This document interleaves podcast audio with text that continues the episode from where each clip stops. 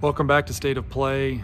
Uh, I'm excited this episode. We're going to be joined by AJ Cooper. Uh, AJ and I worked together at North Dakota State uh, in 2009 2010. He's now the edge coach at Washington State uh, over there in Pullman with the uh, Cougars. Uh, really excited for everyone to hear the interview with AJ. Um, I've known AJ obviously since our time together when we worked for the Bison. Um, AJ was player for the Bison. Um, AJ was a part of the growth of that program that has become one of the most dominant programs in the country at any level. I don't care what anybody uh, says. And his career has rightfully so uh, went in the direction where he is at one of the premier programs in the country and excited to see where his future uh, leads him. Uh, I've got to know AJ and you know his wife and, and their family and follow them through their career. So some of the message today is going to be um, from aj's interview a little bit about um, his experience um, going through that uh, being the leader of his family uh, leading his family uh, through all the, the, the, changes in different programs that he's worked at um, and kind of how that's impacted him and some of the things that college football has taught him um, into where he is today also going to talk a little bit about the social justice issue uh, regarding what AJ is doing to make a difference. Um, the reason I wanted to have AJ be on the episode, talk a little bit about what's going on in today's climate with the social justice issues is AJ has with uh, multiple other coaches. I'm going to let him really talk about it during the interview, and he does a great job. Um, but he talks a little bit about the coalition, Coaches Coalition for Progress. Um, the Coaches Coalition for Progress is making a difference and that's what I like to see.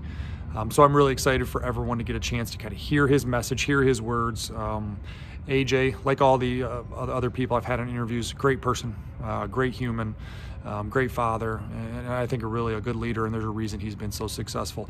Um, so on this episode, um, out here in River Park in Milwaukee, went out for my standard morning stroll, and you know, I, I, found a spot here to stop and talk, and I've been really thinking about what to talk about on this episode.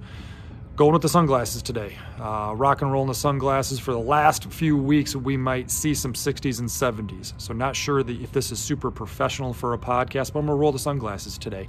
Um, really excited about the great weather we've had, but I wanted to talk a little bit about AJ's message. Um, this week in the podcast, I was able to interview AJ before um, I, I, did this this segment. Um, so I listened to his message. Um, I, I kind of listened to our interview, and I kind of wanted to just make some statements, let kind of let let it marinate as far as what he said to me, and think about some things that I could do um, to hopefully make a difference, uh, make a change. And so for this first segment, I kind of want to talk a little bit about you know what AJ is going to discuss, which is kind of what's going on in our society, um, what is going on with everything um, that we face today in this current climate, especially regarding the social justice. I am not the um, I'm not going to be the best voice to ever, you know, talk about things that are really important in this world. I haven't faced a lot of struggles. Um, I've said it in a few episodes. I, you know, I am not on the forefront of you know finding my way up from the bottom compared to other people in this world. So I don't know if I'm going to be the best uh, person to sit here and talk about what's going on in the, in the world with social justice, but there's a few things that I want to discuss um, because I've stayed relatively mute um, during this, you know, the summer, this period of time where there's been a lot going on um, in our country and really in the world, especially when you go back to the events that started with George Floyd in Minneapolis and kind of where we are today. Um, I live in Wisconsin now and the most recent um, incident down in Kenosha um, kind of sparked even some more unrest. It just continually makes you think, and it continually makes you think as someone um, that sees it from the outside. You know, I wasn't in Kenosha, I wasn't in, in, Minneapolis, I wasn't in these places. So you're getting your information from the news, you're getting your information from what you hear about the, the situations, and of course it's secondhand, because unless you were there, um, you're getting your information from social media, from news networks. Um, but I think about you know kind of where we're at, and then I think about my time playing college football, um, and I think about what being part of athletics can do for our society, um, how how much of a change that it can make um, in order for us to, you know, see the good in people. Um, my freshman roommate was an African American uh, football player, another player on the team. Um, good friend of mine still to this day. We talk a good bit, um, not all the time, not every single day. I don't talk to very many people every single day, um, but good relationship with him to this day. Um, always viewed him as a friend. Always viewed him as a good person who had my uh, best interest at heart, and I, hopefully he understands that I'm the same for him. Um, but when you're playing athletics, especially at the collegiate level, you get a chance to see so many people with, you know, different backgrounds, um, different religions, different beliefs, uh, different skin color. That it can really, um, in so many ways, change your perspective uh, because you're able to be around them, good people, and regardless of their skin color, it, it can make a big impact on your life. Um, when you're playing football, when you're in a locker room, it's one common goal. Um, it's a goal to be able to go out there and win a football game. It's a goal to be able to go out there and all move in the same direction at a workout to make sure you get through the day. Um, so, from my perspective, um, like so many athletes, has been that sport can bring a lot of people together.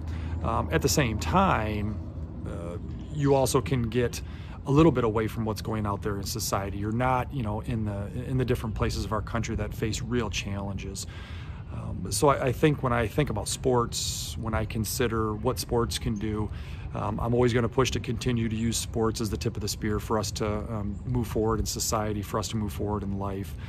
Uh, one of the things that continues to fall uh, back on me as I consider the last few months and kind of everything that's gone on, um, as I left my position at Northern Michigan as the offensive coordinator and, and stepped down and um, got a chance to move here. Um, I, I, was talking to my players a little bit about what was happening in society, and I was struck by one comment. Um, you know, my, my big message to the players um, in my group, which is the message for most coaches, is you your voice can be heard. No one's gonna um, stop you from saying what you want. No one's going to mute your you know your message. No one's going to restrict what you want to say. And, and I had mentioned that to the players in a group message, so I could you know express to everybody that your message, whatever it chooses uh, to be is is going to be receptive in this group and on this football team and in this program as are most places uh, in college football most college football coaches that i know everybody that i know follows that same message of allowing their players to have voice um, opinion whatever it may be um, but as we were talking about what had happened in minneapolis uh, a, a, lot of a lot of players had different you know thoughts and feelings and everything that we were all going through from the outside again not being there and i had a freshman players couldn't have been more than 18, maybe 19 years old, say to the group and say to me specifically, Coach, this isn't about black and white, this is about good and bad.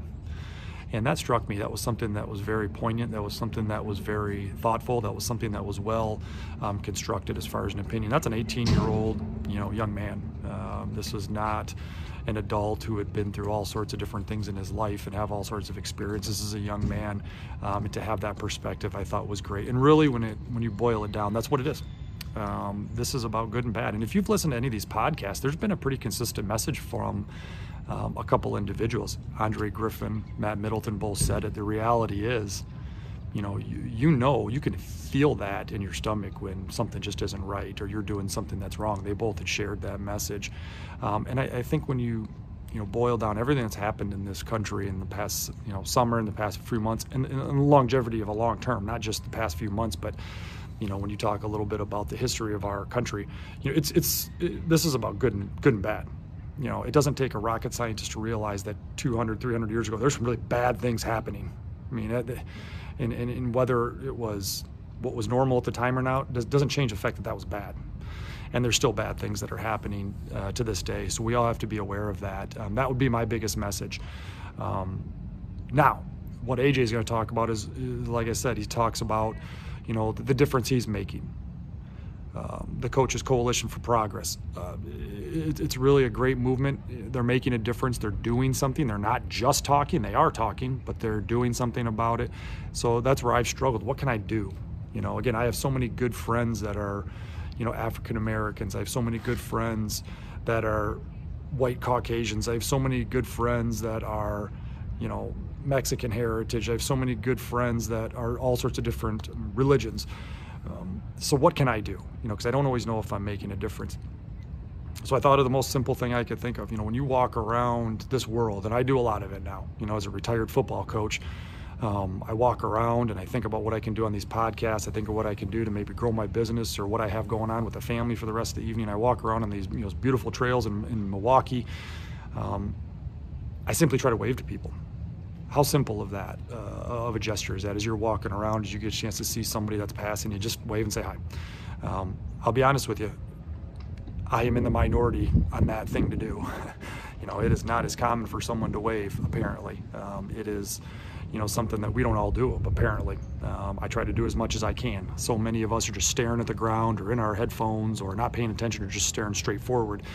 Um, the reality is that's something simple um, that we can all give a try. So sh- try it you know, see what it's like to walk around and not just, you know, always have your earphones in and just be listening to mu- music and not paying attention to anybody else. I still have my earphones in. I'm still listening to music. I still try to um, be aware of when I see people. Um, and, and, and, what the reason I do that is I think a little bit about where we're at in society. And again, it all stems kind of from what you see on social media. Um, but the reality is, you know, a lot of times you see these videos of, you know, I don't want to talk about all the things that happen in the summer in these cities, but whether it be like fights or things going on, and it's of someone holding the phone and videotaping it instead of actually helping somebody. Um, we've really lost our way in society a little bit when it comes to that. Instead of stepping out and helping somebody and lending a helping hand, and you know where, where someone may be in a, a, difficult situation, we film it and we video it and then we post it online. I mean, that tells you how far off we are from society. Um, and I think that's something that we've got to look to correct. So, making simple changes. Um, the last part I want to talk about as far as making simple changes is, you know, we have a, a presidential election coming up in, a, in, about a month from now or a little bit over that. Um, I think about that all the time because you know, I hope and pray sometimes that the presidential election isn't driving all this madness that's going on in society. Um, if it is, that's a real shame. Then we have really let down a lot of people. But I talk to people about that all the time, and whether you believe in our current president or you want a new president, I talk about people, talk to people all the time that'll listen to me. That, you know, the president's one thing, but how about making sure that you're voting and, and getting involved in an election in your state and local government? That's where you're going to see the most impact in your life. Let's just be honest. Um, I've been alive for 37 years. I mean, I guess I'm not sure exactly how many presidents that is, but I don't know if I've ever felt much of an impact from any of these presidents. Um, I really don't. I don't know if I can think of any um, anything that they've ever done that has truly impacted my life where I felt it. Even Obamacare. You know, I can't sit here and tell you that I've gravely uh, felt the impact, positive or negative, from Obamacare, but I can tell you what the decisions that our local mayors make, our city planners, our city government our governors make have a much bigger impact in our current day-to-day life. So get involved there. Um, get involved in that level. Make sure that you know who is going to be your governor and mayor, who is going to represent you on the city council, who are your state representatives at the end of the day, I think we focus too much on the top. I think we focus too much on the president. I think we focus too too much on the, on the people that, even though they're polarizing, are not really going to make an impact in your life as much as our state and local government. Um, so that, that's really the last message I wanted to make. I, I've been thinking about all these things. That may have been a little bit of a ramble session. Um, I thought this was a really important episode to do. Maybe it's a heavy topic. Uh, maybe people won't like my sunglasses, um, but I thought it'd be important for me to do this and, and, talk a little bit about this on this episode. So, um, again, excited for everyone to hear AJ's message. I continue to think about what we can do to make this world better for anybody that's listening. I, I encourage you all to kind of do the same. Um, so with that being said, going to kind of uh, sign off here for segment one. Looking forward to hearing um, AJ's message and getting everybody a chance to hear what AJ has to say. And we will see you on the back end of that interview. Welcome back to episode seven of State of Play. I'm joined with AJ Cooper. AJ Cooper is the edge coach at Washington State University. Uh, I worked with AJ at North Dakota State for two years, way back in 2009 and 2010. AJ, I mean, it's hard to believe it's been that long. Um, but I've known AJ as a good friend. I've known AJ as a good father, a good husband. I'm really excited to hear his perspective Number one, on how things are going through the pandemic, how he's worked with his team and his players a little bit. And then I'm going to give AJ the opportunity to talk a little bit about what's going on in society with some of the social justice issues. He's a, he's a very strong voice and a very good advocate for making some change. So, AJ, welcome to the podcast. How are things going for you guys and the team during all this challenging times?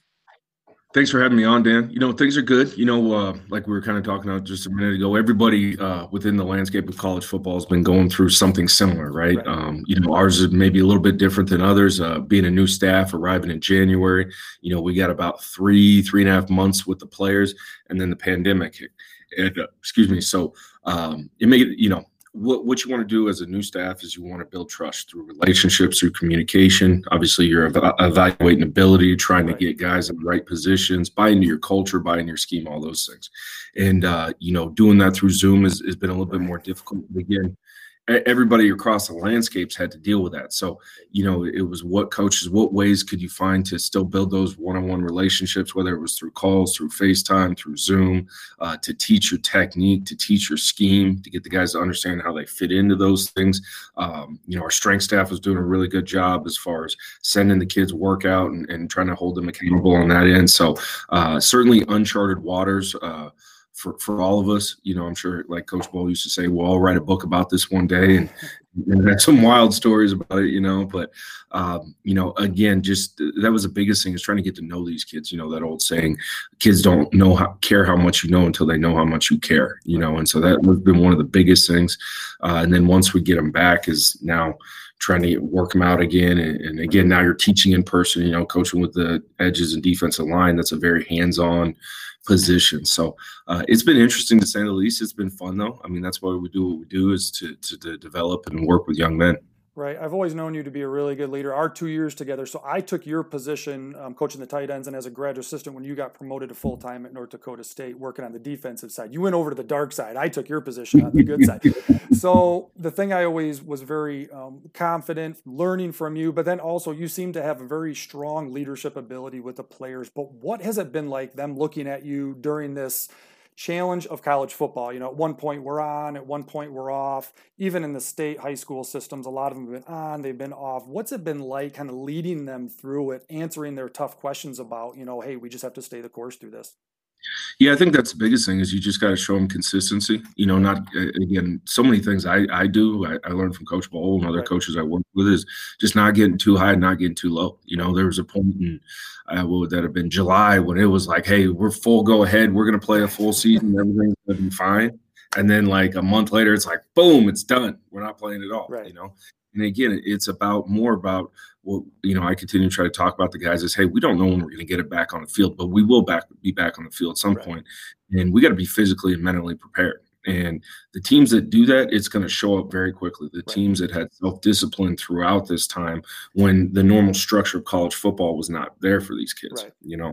And, and, so it's it's just about trying not to get too high, not to get too low. But that's got to be within your personality. You know, you know me, I can be very passionate right. on both ends of that, and, and trying to be just, I think, genuine. You know, but I think it's also, I think what's helped the kids recognize too is like as coaches, we feel this too. Like right. it doesn't just suck for the players; it sucks for us too. Right. And and so letting them see the the raw, the true emotions, what you're feeling, you know, what you're thinking with that, along with that balance of not getting too high, too low, I think has been important you know, and and like I said, I've just really pushed every day to hey, we got to continue to get better at one little thing, you know, that two percent rule, and uh, and and I've been fortunate. I walked into a group of pretty good guys here at, at, Washington State. There's some things we can obviously continue to improve on and, and help from a maturity standpoint, academics, football, all those things. There's definitely room for improvement, uh, but just as far as people, uh, some pretty pretty good young men that I get to work with, so that always makes it easier.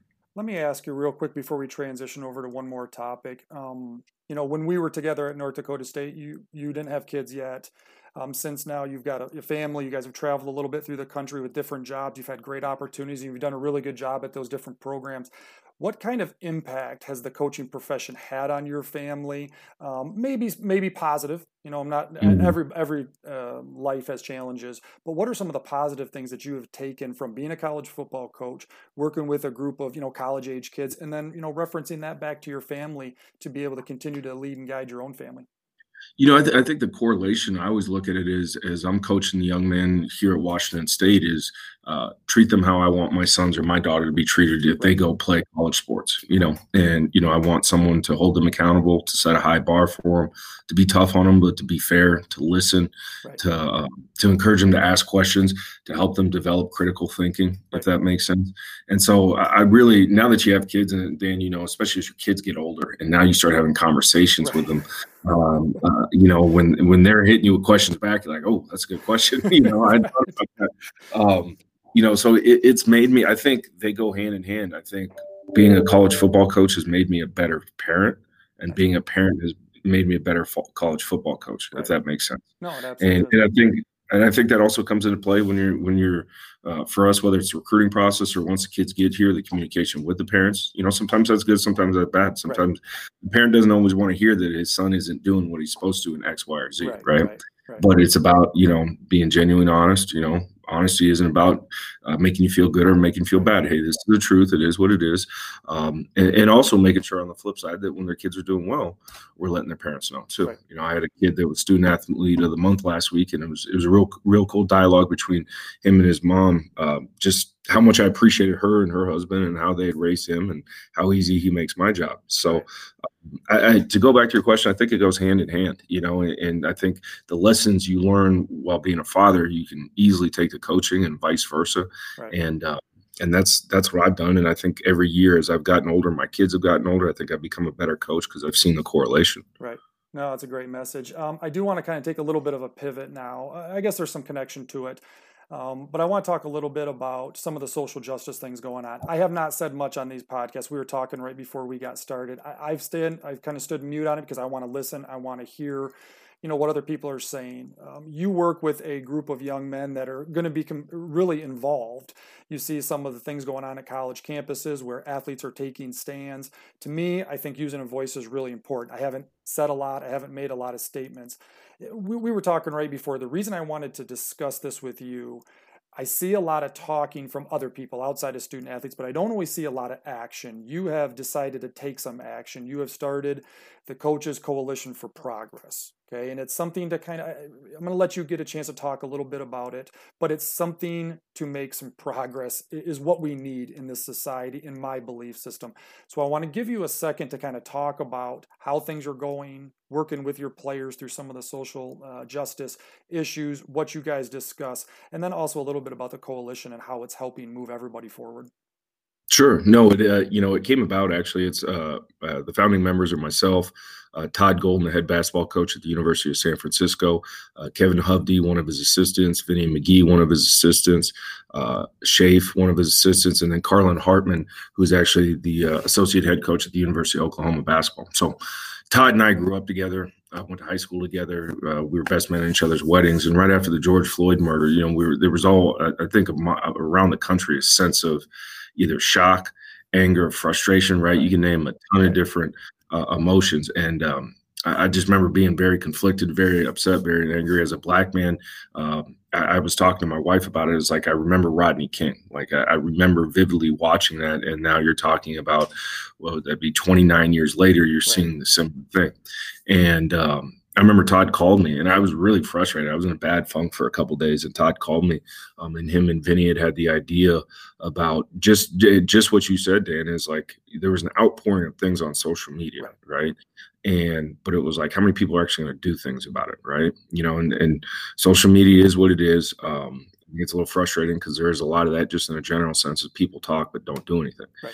and um, and that that's where this idea came from so it's really a, a two when we started this for coaches it's a coaches coalition for progress our goal was to give coaches a platform and a place where we could go out and serve right? right, and and do things for number one underserved youth and underprivileged communities whether it's giving back financially uh, to you know a boys and girls club youth centers different things like that um, but also building those i think we all see the uh, trying to build or rebuild the bridges uh, between law enforcement back into those communities right. building relationships opening up lines of communication if that makes sense.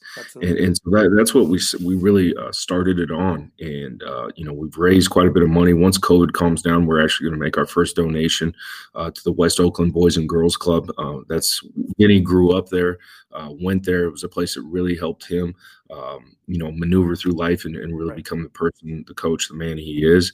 Um, and then we're going to kind of go different places around the country where uh, we all have either uh, personal experience, like me being from Phoenix, or we've got recruiting experience in no areas, um, and give back to those areas. And then what we're trying to do is create, again, a grassroots roots movement for people that want to be involved with, you know, we're putting out information um, through newsletters, different things like that. We're having Zoom calls to educate people on what they can do to number one educate the youth. Because i think that's one of our biggest right. things we see educating. It's not about blue or red or republican or democrat. Right. you know to me when you're talking about racism and some of these issues it's about right or wrong right? And, and sometimes people just need education. They don't know they don't know right?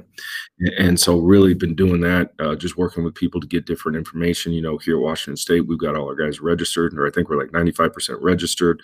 Uh, we've had uh, the police chiefs of Pullman speak. We've had um, our most powerful speaker by far, Demario Sims. He's a, uh, um, a county sheriff. I think it's uh, Santa Clara, Santa Clara County down in the Bay. Okay. Uh, he grew up with Vinny. Uh, black dude played college basketball. Really powerful speaker, man. Because you're talking about a guy from Oakland who was torn like he he's at some of these protests you know what i mean as a police officer and understands the frustration the anger but also understands the law enforcement side of it right fantastic. Great perspective. You know the type of person i don't care if he's in law enforcement or not that hey if we have more people out there like this uh, i think we'd all be better off you right. know as a place. Um, so we had uh, mike london the head coach of william and mary. Mike london actually started his career as in law enforcement and then got into coaching. Um, and uh, coach rolo reached out to him. Mike coach london spoke to the team. That was really powerful. Uh, we, we've had a lot of dialogue you know that, that's the biggest thing because of social media with our players at least just to keep open dialogue because there's so much negative stuff out there. But anyways back to the coalition. We've just been working hard at that and you know once covid kind of calms itself down you know and we get back to some normalcy we're going to obviously be out in the community doing things. And again we wanted a place where coaches felt comfortable um, coming together as a group and making right. a difference uh, in their local communities or communities where they came from well, that's a, that's a good message. I don't really even want to add more to it because I think what you just said was right on as far as what you're trying to do. And that action, to me, is the key. You know, we, yep. we just discussed it. There can be a lot of talk. Everyone can say whatever they want, whether it be on social media or just saying things, but to actually go out there and do something, I really applaud you all for doing that. Um, it's something that I'm involved with. You know, I've donated to the cause just to simply mm-hmm. be involved because it's it's the first step that I could take to try to help somebody that I know is doing it right. I want to kind of transition real quick on the same similar message, but now to sports. Um, and how sports can kind of be the tip of the spear for guiding us all moving forward. I'm, I'm a believer in that. I believe the sports are a mm-hmm. very crucial thing in society you're talking about making some changes you know, socially. I think sports can be a part of that. One of the uh, things that I raised with you uh, on the email I sent with the topics was minority coaches in head coaching positions. Okay. Sure. One of my beliefs is that I think time could, I'm not going to say will, I'm going to say could rectify maybe an imbalance. You know, you talk about not very many minority head football coaches in the NFL and in major college football. I'm just going to use those two examples. I don't know a ton about other sports, so I'm going to stick to football when I'm talking with you right now. I believe time could rectify that. People like you continue to rise up the ranks. If you so aspire to be in that position, you'll you'll reach that position. Other really good coaches. I mean, everyone talks about Eric Bieniemy in Kansas City being the next head coach somewhere, and he, sh- in my opinion, he should be, and he should get those opportunities. Would you agree with that, saying that time is something that can can correct some of these issues we have in sports and kind of balancing out some inequalities we have? Yeah, I mean, I agree with you that I think uh, sports can definitely be an example, hopefully, to society, not just America, but society on on what we hopefully all could be. You know, because uh, you know when you're in a locker room, when you're on a field, when you're on a court, whatever sport is, you don't care about the person's background, you don't care about their nationality, their economic status. You just want the best people that are that want to be a part of a team and help win, right? right and and and sports and locker rooms are, are certainly a microcosm of that you know? And so uh, i think it's fantastic that athletes are speaking out about these things you know and that i think in this day and age athletes can be taken serious and they're they're you know, our coaches, their voice can be heard. Right. And then I think that's really important and, and really appreciate the athletes that have done that. You know, LeBron James has done a great job of that. There's a ton of, you know, the NBA has been fantastic. You see the NFL getting into it now, been really, really good. Um, I, I, do think uh, when it comes to coaching, I think time, but I think it, it number one, um, we need people in positions to hire those coaches. Right. You know, I think that's a big key, um, especially when you're talking about minority coaches, is, is, the people that make those decisions. You know, that, that philosophy's got to change. You know, ha- are things starting to change a little bit? Well, I look at it like this. I think week one, I think I saw a stat, and out of the 32 starting quarterbacks in the NFL, I think 10 or 12 of them were black, if I okay. remember correctly, which is a huge. I mean, I looked at that, and again, I, I, I'm I grew up in the '90s like you, and I remember Randall Cunningham, Warren Moon. You know, you, there wasn't a lot of diversity at right. that position, and so I look at that and I say, okay, hopefully that's a step. You know that okay, now we're having black men that are quarterbacks, they're leading NFL franchises. Right now those owners, you know, or in college football, the the presidents and ads also start start to follow suit. So I, I think the first thing, not necessarily time, I think it's the people in the positions, maybe some of the the past stereotypes that were there that were incorrect. Hopefully, those are getting washed away. You know what I mean? And people are getting hired uh, based upon their ability, uh, based upon their character, not based upon the color of their skin. If that makes sense. Oh, um, time, I think, will factor into that as well. Um, but but again, hopefully, uh, you know, as, as, a black coach, uh, you hope that when you're interviewed or evaluated for a position, it's based upon, you know, how you treat people, how you coach, your ability to develop, your ability to recruit. If that makes sense, right. uh, and not what your skin color is, if that makes sense. Because again, that's the ironic part when you look at a locker room. Um, players don't care if their coach is black, white, or anything in between. They want someone that cares about right. them and it's going to coach them to the best of their ability and hold them accountable, if that makes sense. So it, it's a very, we could have a two hour podcast right. on that one. Yeah. But um, you know, but you know, I think some of that too is is culturally. I think minority black coaches are, are starting to understand what they need to do. Not starting, they have understood, but like Alonzo Carter did uh, a ton of minority Zoom meetings throughout the pandemic, and, and, had ads on, had guys that either were coaches or are current head coaches to give advice to younger coaches like myself on what steps to take, what things to be prepared of, what questions to answer, how to be ready for those things. Um, and, and I would hope, you know, just big credit, shout out to Zo just for doing that because I would hope that now you've got a group of coaches across the country. I'm talking, Dan, there were sometimes eight, you know, 900 people in these Zoom meetings nice. that are now have the answers to questions, the tools to be prepared when those opportunities come that maybe culturally or individually we didn't have in the past. You know, when when you get some coaches, that, I mean, there were some big time names on there. Bieniemy was on there, Coach Bieniemy, uh, Coach Sumlin. Um, you know, I mean, I, I, could go down the list. There were some fantastic coaches there. Um, uh, Marvin Lewis, you name them, and that can, uh, I think, really share their knowledge and help the next generation of coaches. Excellent. Well, that's a great message, AJ. I want to wrap up. You know, I, I think everything you said is spot on in my opinion. But I'm also watching the back. I'm sure I'm sure Jake has been walking back and forth, ready to pull you into a meeting and start talking about fire zones and stunts and pressure. Exactly. So I am really excited you guys are getting going. Um, like I said, just to kind of wrap up, I think you guys are the tip of the spear as far as coaches leading young men that are going to very soon. You know, your age range, mm-hmm. those kids are some of them one, two, three years off from being in the workforce, possibly making these big changes that we're talking about. So I want to let you get to work. We're all excited to see you guys get started. We're excited to see you at your new program. Very happy for you and your family, and uh, wishing you guys well. Stay healthy, stay safe, and have a great start to the season. And good luck this year. Definitely. Thanks, Dan. Appreciate you having me on, man. It's always good to catch up. All right, AJ. Thanks. Welcome back into State of Play. Uh, I'm going to finish up this segment here. Thanks, AJ, uh, for coming on and doing that interview. Um, again, I can't emphasize how much of a good person AJ is, um, what kind of father he is, what kind of coach he is, is the reason why he's at where he is. Uh, to be at a Power 5 school, uh, to be coaching at the level he is, to have had as much success as he had, it doesn't take a genius to figure it out. Um, he's a good person. Um, he does it the right way. Um, that's how he and that, that, staff at North Dakota State, when I was a graduate assistant working for him, that's how he and that staff started the run they're on. It's not by some miracle. They didn't um, go to a store down the street and buy the magic winning formula. Him, the entire uh, full-time staff did it the right way. And again, those type of people deserve to be rewarded with the opportunities um, that he has been granted. So wish AJ and, and, the program well as they start their season uh, with the Pac-12 starting back up.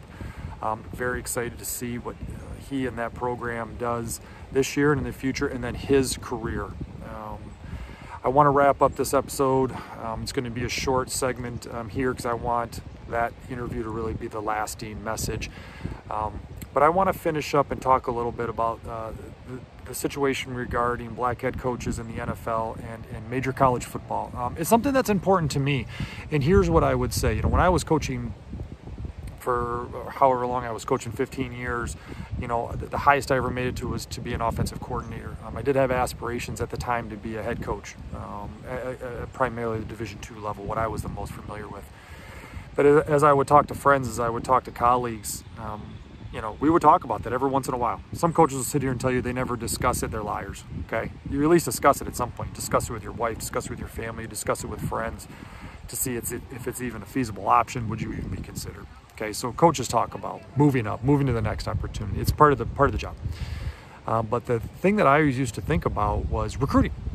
You know, I am a middle-aged, six foot four white guy and I'm going to be a head football coach, and college football entails men of every color, every religion, every background you could imagine.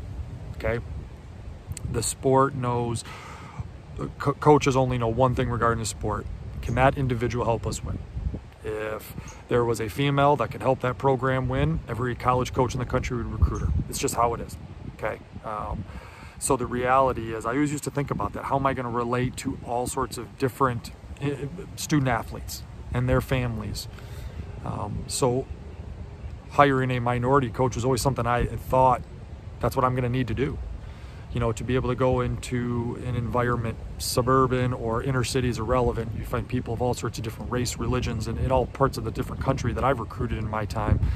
I always thought to myself, I'm, I'm going to have to have um, some minority coaches on the staff if I ever ascend to that position. Um, the, not going to anymore at this point, but it's something I thought about how important it would be and how much uh, perspective they can bring to the staff and to the program. Um, and I think about that when I think about why aren't there more minority African American head coaches, um, whether it be African American or just minorities in, in general, uh, coaching at major college football uh, and in the NFL. And I do think it's an issue. I think it's something that should be addressed. I think the Rooney Rule in the NFL, trying to get more interviews, is a start. Uh, but the reality is, when you walk into an NFL locker room, when you walk into a major college football locker room, you're going to see a heavy population of African Americans on the roster. And to have someone uh, that's from that background, that's kind of grown up in the same um, similar circumstances as them, uh, at least with something as simple as skin color, can be an important factor in, in, in being able to guide those young uh, men uh, in the game and in life. And what I always think about, and this is kind of one of the last things I want to leave with, is we don't have enough representation of, of African American head football coaches.